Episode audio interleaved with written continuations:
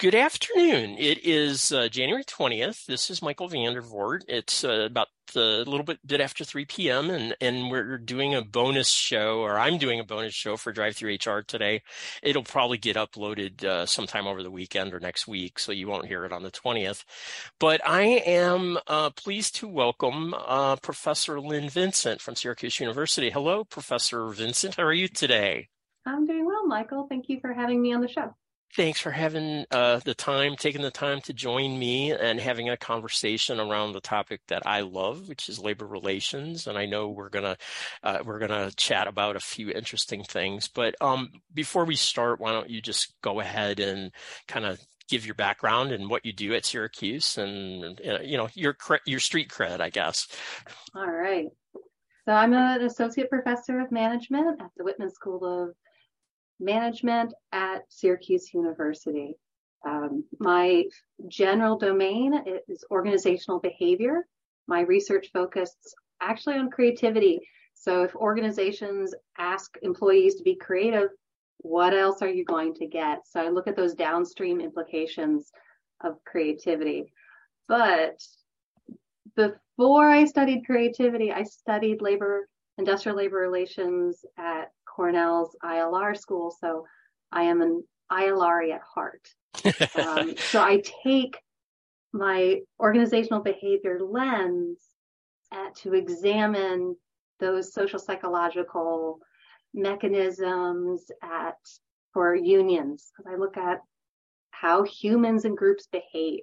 Right. So and that's kind of that's kind of what we're going to talk about today probably threaded through a slightly different lens which is some of the current activities that are taking place up in new york and kind of always a hotbed for unionism but it's been a it's been a virtual uh, almost a lab for the last uh, year or so up there in different ways. And um, i didn't realize the creativity angle um, that's just a hobby for me but i love talking to people about how they create things. It's like whenever, anytime I have a sort of a semi-creative person on the podcast, you know, I'm like, oh, how do you, you know, what about this and what about that? Because um, it, it's just, it, it's just, I, I, I, I, it's so interesting. So I envy you the ability to, to study it. That's awesome. Um, I, I have the best job. It's so much fun.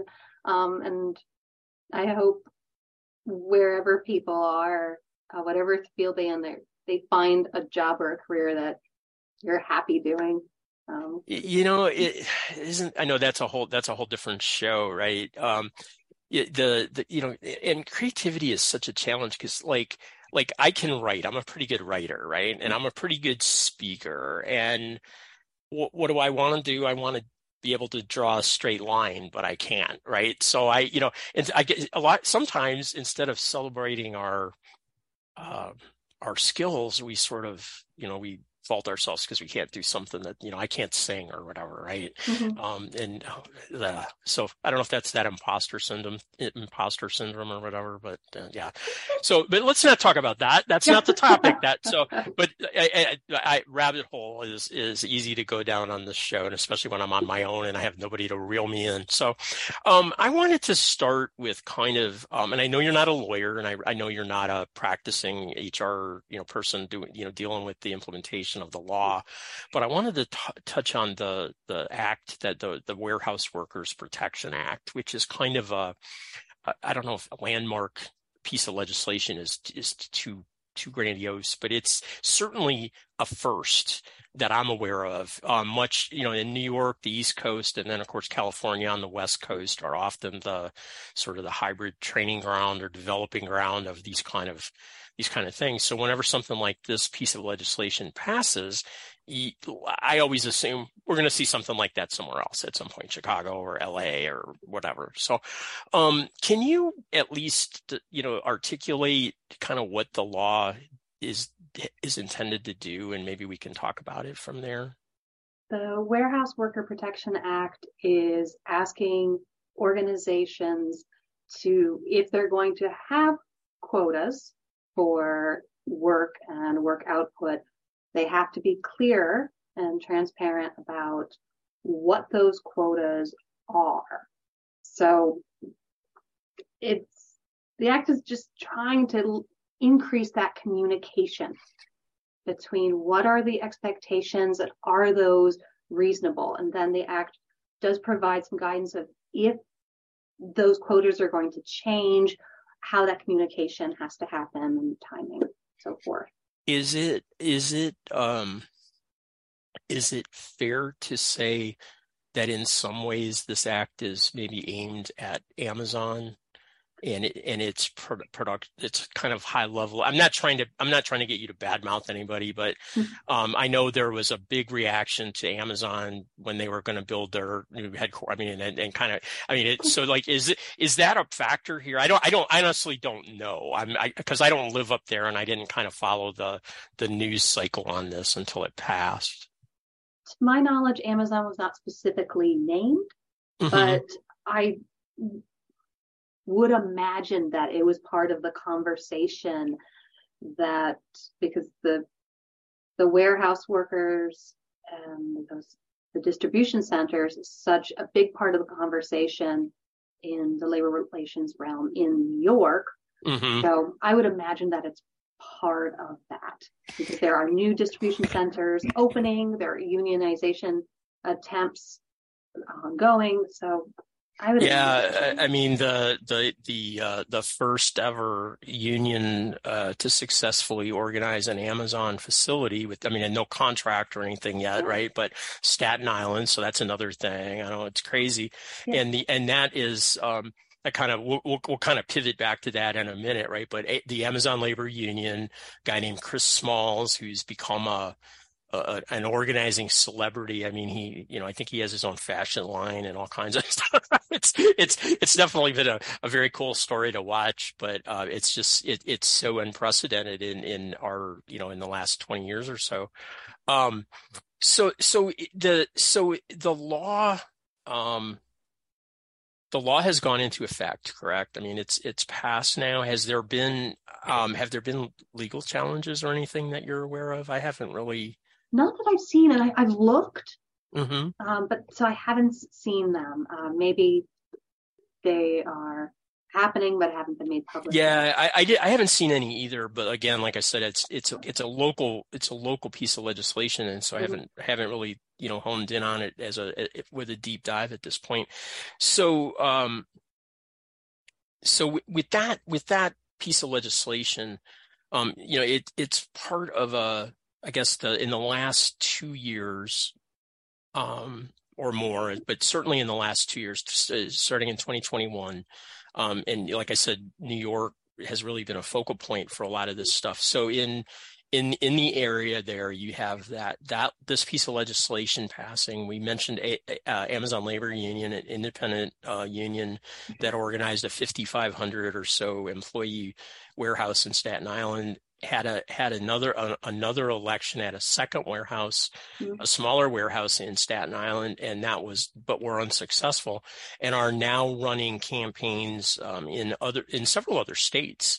Um, so the so the the ALU from Staten Island is is spreading and and becoming uh, seeking to become representative, you know, uh, uh, across across the country. I mean, they're not they're not spreading like you know like a virus, but they're they have several different uh, campaigns working all across the country. So that's another thing that developed in New York, and then of course the one of the most prominent um, campaigns in recent history, like I'm talking like decades of history in labor, is the Starbucks Workers Union, which is is a little different than the Amazon Labor Union in that they couch themselves as an independent union, but they're actually affiliated with Service Employees International mm-hmm. Union and Workers United. So there's really a big union behind what is kind of classifying itself as an independent union for Starbucks, baristas, right? They have been amazingly successful at organizing and getting elections and winning campaigns. And we've talked about this, uh, John Hyman and I, who I, we mentioned in the pre-show, John Hyman and I have talked about this several times, but it's like, I forget, I, I used to have the numbers at my fingertips. I don't, it, it's cooled down uh, a bit since I'd say the fall when they were still really at their peak, but there are well over 300, 350 stores that were, um, that have tried to unionize out of about 9,000 or so that Starbucks owns. Um, and more than 250 have, um, been successfully unionized. Um, so there's, and that's unprecedented in like, like I said, decades, right? And that started in Buffalo, New York, because Starbucks had some problems with paying attention to their employees' basic concerns about safety and health and stuff. Mm-hmm. And they lost control of it and it literally became a nationwide movement. Um, and it's not it, it, it, and untold probably millions of dollars on Starbucks part and many many many more uh, months and even probably years before they resolve anything. They don't have a single contract though, so that's uh, and and that's going to be the challenge for the unions because some of these yeah. things are coming on for a year. So, what is it? well, first of all, I, I mean, sorry, I'm going to stop talking in a second. Let you talk.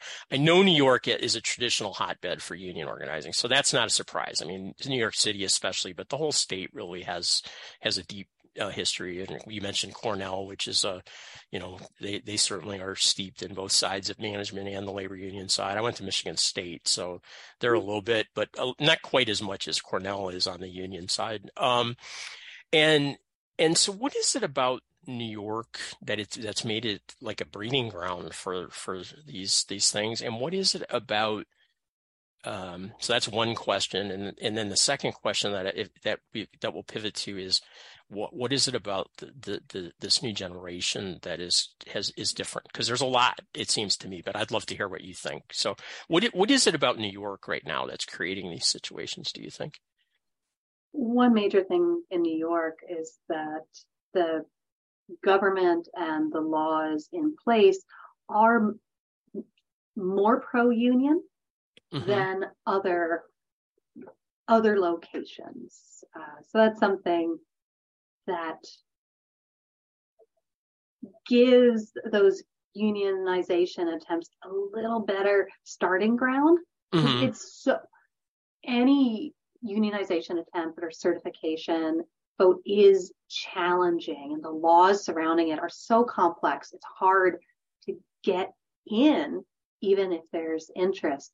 So New York's uh, legal situation is better at mm-hmm. that.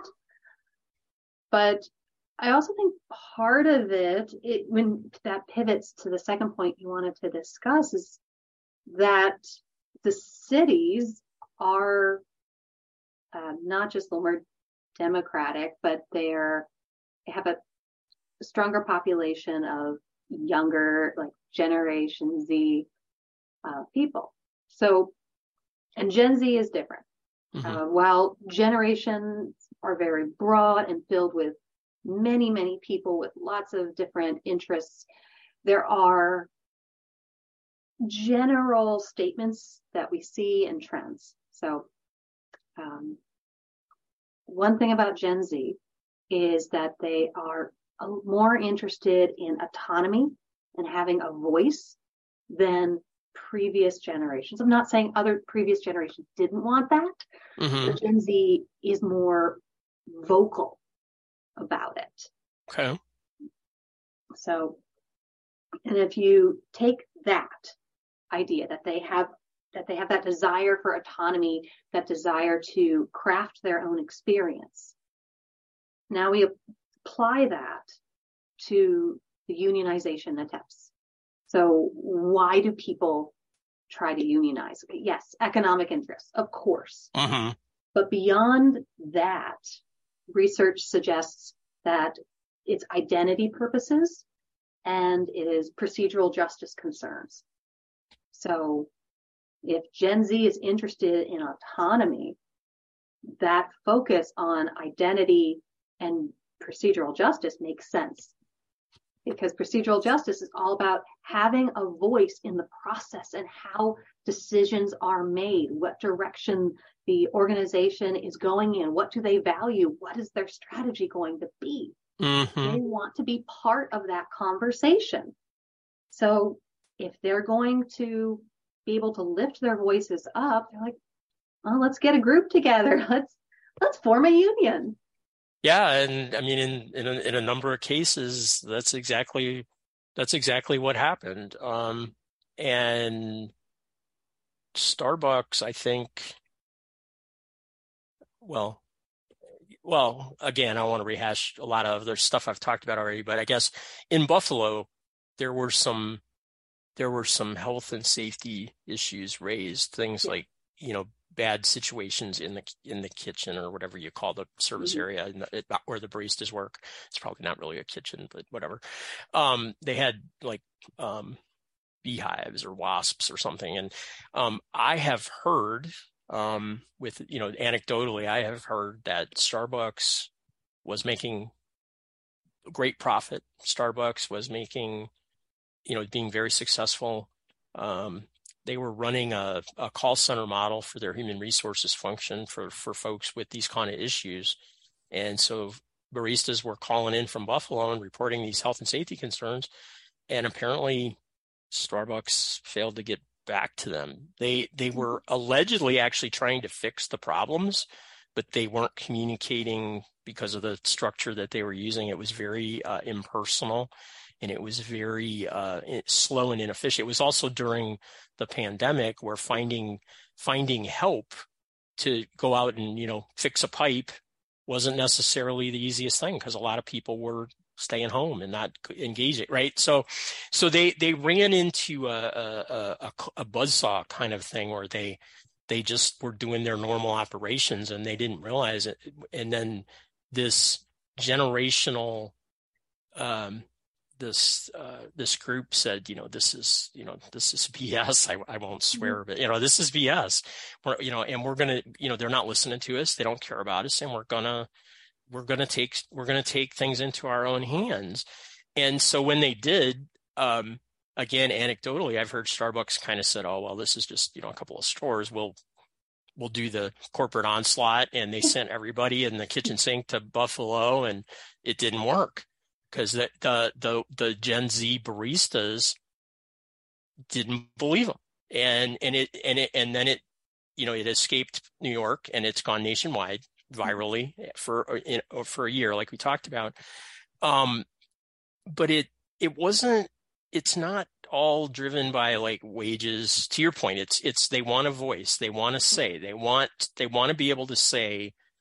Um, you know, we have the ability to tell Starbucks, you know, you, you need to you, you need to do these things because it's the right thing to do almost. Mm-hmm. And so does that is that is that affiliate I'm trying to trying to get a question out and I can't figure out how to say it. it there's a I think there's a tendency in Gen Z you know, and I, I know we're generalizing with a whole generation because there are a lot of different individuals and a lot of different, nobody's, you know, no individual's this a, a clone, but I think there's a general trend where they they have a greater desire for affiliation. Um, not necessarily in the workplace, but I think just in general than perhaps some past generations. Um, is it is that something that you've seen or observed, or is is that am I off base on that? I don't think you're off base. Uh, they tend to be very uh, connection based. I mean, this is the the generation of employees that had the internet and smartphones, and so they were able to make connections quickly and have carry those connections with them. So I think having that need for affiliation is part of who they are. And they're very good at that. Yeah. So but so as, as a group, you also have to think that they're sort of overworked, underpaid, and o- overeducated as set employees. And I don't mean education is bad. I can't say that as a college professor. I, am a professor, and education is not the... education. Kid. Yeah, yeah, yeah. oh, please get education. Yeah. Um, however you choose. There's lots of ways yeah. to do it. Um, um, John and I just talked briefly on our last show about Jazz Brisack, who was the one of the key organizers for for Starbucks, and she's actually a Rhodes, Rhodes Scholar. Scholar. So, so our our brilliant HR analysis about avoiding unionization on that show was don't hire Rhodes Scholars to be baristas. It's probably you're probably you're probably I mean you're asking for trouble. You're asking for trouble. yeah. Uh, clearly there was some other motive motive there. So no, but I mean, yeah. so that that that might be overkill on the education piece. But you, but I, I but seriously, I do think you're right. The other thing is, um, Starbucks has um, has has you know they provide like a um, it's a puzzling thing with Starbucks because they're they're they're an employer that has for a long time enjoyed a really good reputation as an employer. They've you know they provided benefits for part time people. Mm-hmm. They have uh, enhanced benefits for transgender people. They they hire you know there I mean there's there's lots going on. They let people express themselves in ways lots of brands don't, um, et cetera, et cetera, et cetera. And and and so they've you know they sort of welcomed these folks in with open arms, and then it kind of it kind of backfired on them because it feels like they lost their their regard for that those values or something. I'm I I don't really I'm not really trying to bash Starbucks.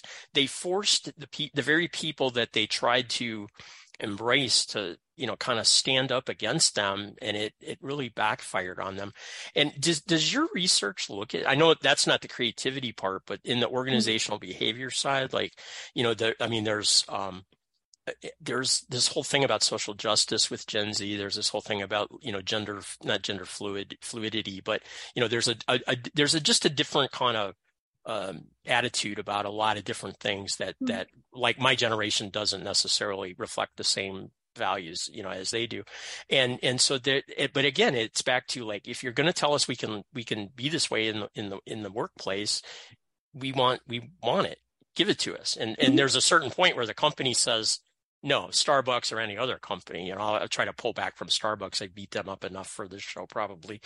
Um, but is there a is, is there um like like I don't know if you're I don't know if this is a fair question because I don't know if you if this fits into what you you research or or look at.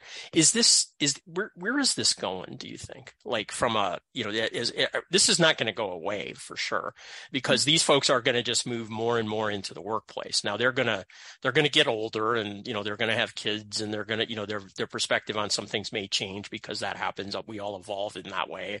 Um, but it, it it's still to there's still going to be they're going to be future managers potentially. And and so where where is you know is, is do you have any view of a long game on this or is that not something that you really look at?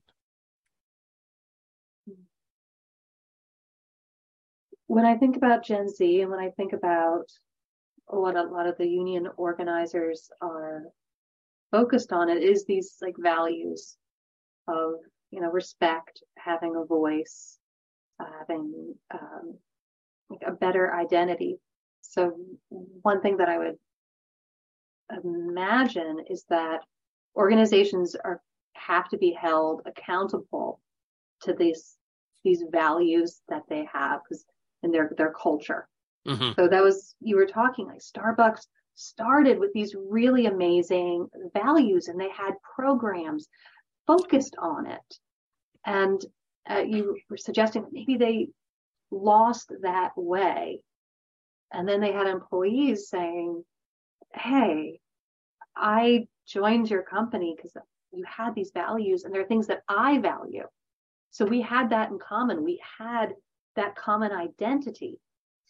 And now I want you to be held accountable to the identity that you put out there, that you have con- that you and I have been connected to together. So if you're not living up to that, it means that my identity has been tarnished as well. Yeah, it's almost as if the, I mean, I know that it's not a, you know, an employment contract, but it's almost as if it's a social contract that they yeah. made, right? They, they, you know, they held out that this, this is who we are. Um, and we, we respect you and we value you for who you are. And then in some like again they, to say they lost it is is that's really easy for me to do because I don't live there, work there, or have anything to do with them outside of just a you know a, a, a curious observer. But it does seem as if that was a problem.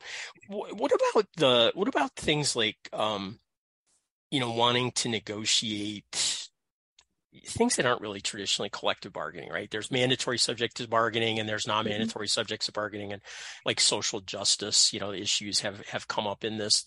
And that, that's, you know, and, and there are a number of other, uh, similar campaigns, you know, not, not, not in, not that haven't been as viral as Starbucks, but there are a number of other companies, many of them who are progressive values, right? And Chipotle and some others where this has kind of come back to, these these their their use of conscious capitalism or or social progressive social cause has kind of come back to bite them through through the through the, the these union campaigns and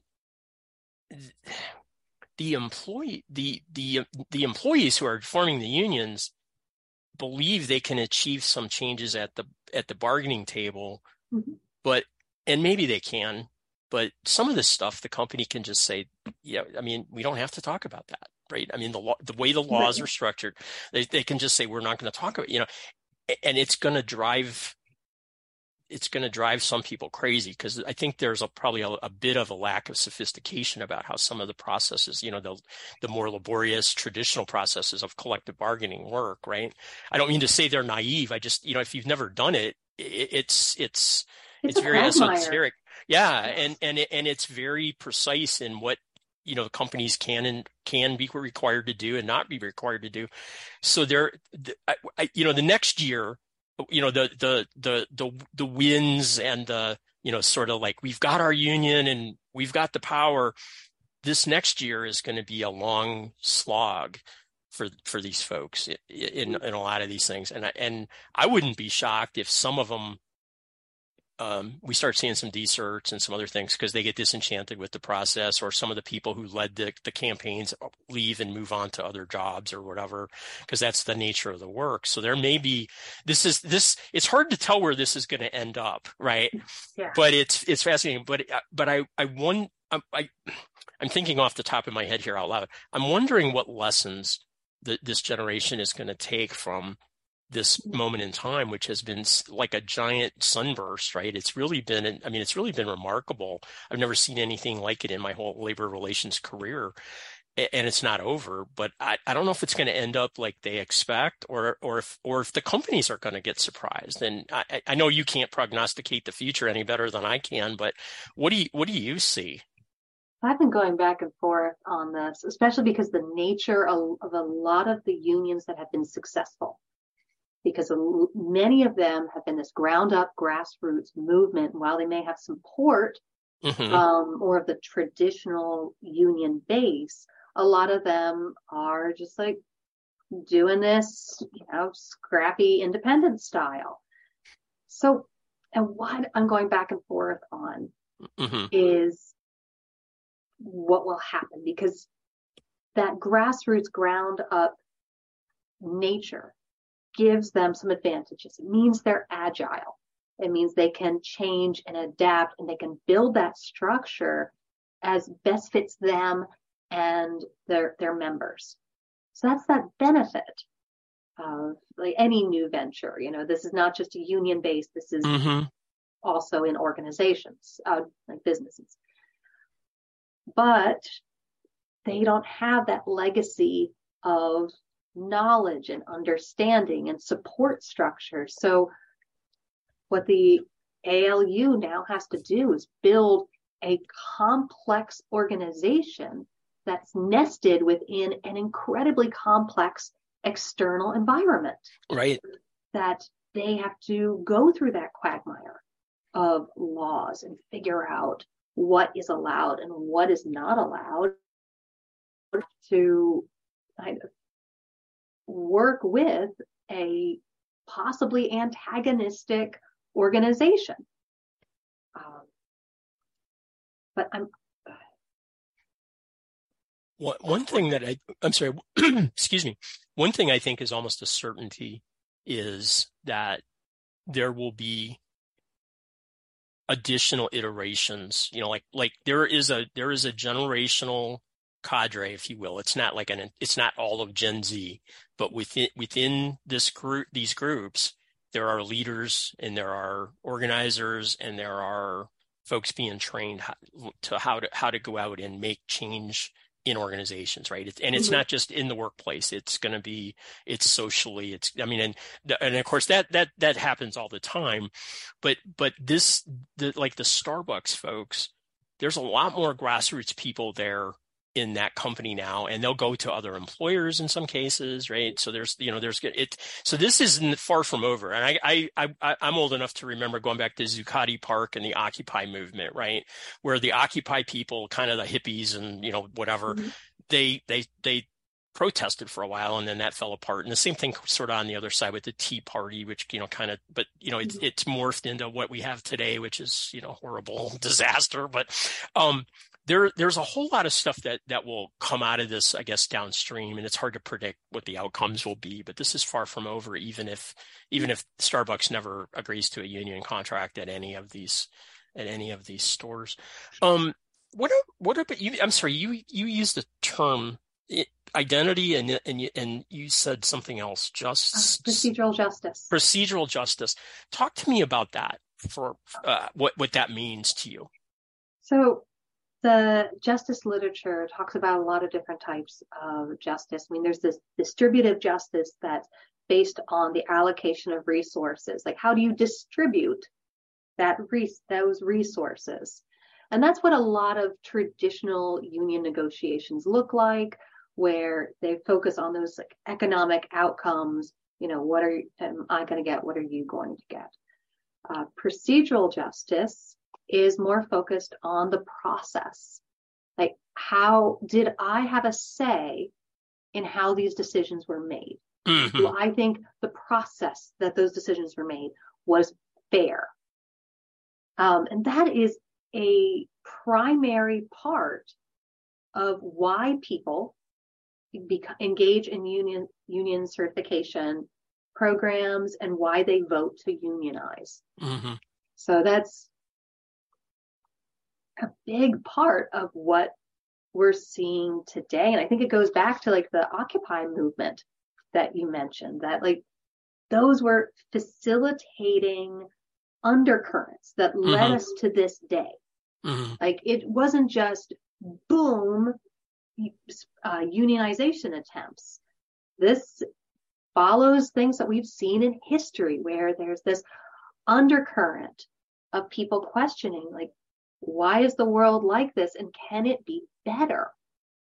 Um, and then there was this major external shock with the pandemic.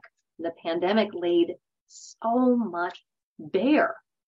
And we were faced with this questions of like, how I'm scared for my life. right. So much of my life is at my job. You know, how can I make my job better? You know, and it's we identify with our jobs and our identities are so important to us. So asking, is there a better way to work and live? It's it seems inevitable given all these factors that led up to this moment. Um, but a big part of that's procedural justice. These mm-hmm. people mm-hmm. want a voice in what happens to them and what their organization does. And it's not just economic outcomes anymore. Yes, they do want better pay. Yes, they do want better benefits, but they're also talking about like DEI and general respect and job growth opportunities, which yes, it traces back to economic outcomes, but also it's like, I want to be a better person. Mm-hmm. We have uh, Disney workers walking out in frustration to the company's initial reaction to Florida's like, don't say gay. Right. So this is not just workers saying we are not paid enough. Like this process is unfair and how you're representing us is unfair and we want a voice in that. Yeah. And, and, and for sure. And right now that you know so many people the return to office kind of thing you know people are still resisting that as much as they can although the C- ceos are definitely uh, definitely preparing to lower the boom and as google laid off 12,000 people today and every every every time one of those things comes out the the power of the uh, the power of the worker probably gets diminished a little bit right mm-hmm. because the because the balance will shift back back to the employer um, I, we're very close to to the time that I had allotted. Um, th- th- this has been great discussion for me. I don't know. I don't know how. I don't know how exciting it'll be for folks that listen in. But um, this has been a, a, really great discussion. No, I, I, actually I think it will be a good discussion. I always go like, we just talked about nerdy stuff for 30 minutes, which is awesome. But you know, not everybody has the same. Uh, I think interest and passion. What um, I'm curious. Uh, I want to go. To, I want to go to Cornell for a minute. So um, when were when were you there? First of all, like, well, Is that like asking your age? Um, I was at Michigan State in 1985, so So I was there from 2002 to 2006 for my undergrad, Mhm. and then 2007 to 2013 for master's and PhD. Nice. So I've never, I've actually never had a chance to visit Cornell. I know I've met many people from, you know, from the program there, the the ILR school, right? Um, so my my school was at Michigan State, the school of what, what was then known as the School of Labor and Industrial Relations, and it's I, I don't know if they still call it that or if they call it something else with human resources in it now. But um, I have a master's in labor and industrial relations, so I my my degree's archaic, but that's what I have. Um, our school was even in the 80s was largely business oriented, despite being based in Lansing, Michigan, which at the time was still a really robust UAW Mhm. represented union town. You know, um, I Cornell has a has more of a focus. It's not the focus is not unions, but I think Cornell embraces unions more than Michigan State did. Would you agree, would you agree with like is it a big part of the of the of the uh, curriculum or are they active in the school there? Is it is it is it I- I mean our presence was minimal I guess from a from a perspective of a grad student experience. What about yours? That's what I'm trying to ask. From my perspective, you and I was in the ILR school, not the Johnson School. Uh, the place unions was part of our conversation. Okay. We were required to take uh, three or four labor history classes. We took labor economics. We uh, took labor law. Collective bargaining. We took arbitration, mediation, conflict negotiation. You know, we it was wonderful. Um, it was. I always felt like there was a strong like employee focus. hmm And Mhm. Maybe I'm naive, uh, but No, no, no, that I- was my that make- experience. That makes sense. Um, and and I and and to, as of yesterday, BLS came out with data. Um, 10.1% of the U.S. population is now in in a union. Even though union membership grew last year, union density dropped again.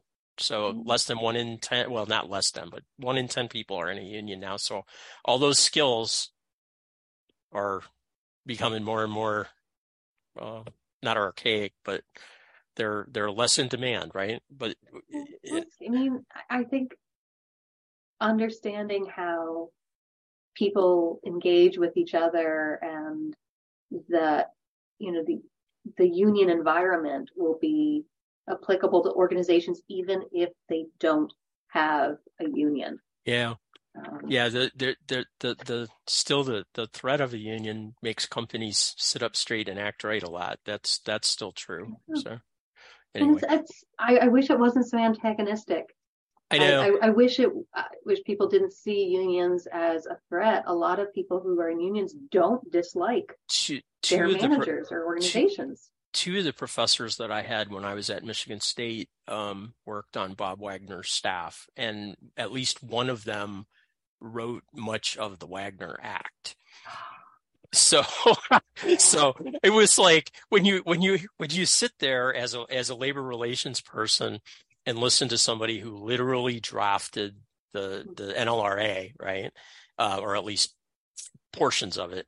Um, and he talked about his name is Jack Stieber, Dr. Jack Stieber, and he talked about like how unprecedented and dramatic it was to use conflict in this way to you know because there were thousands of strikes back then right in the 30s and the economy was in danger you know so the the the the the, the inherent conflict and the antagonism is built into the system eh, based on where they were in the 1930s maybe we need to do a rewrite at some point here but that that will be very very difficult in the current environment and maybe forever Um, so maybe a rewrite of like the major laws.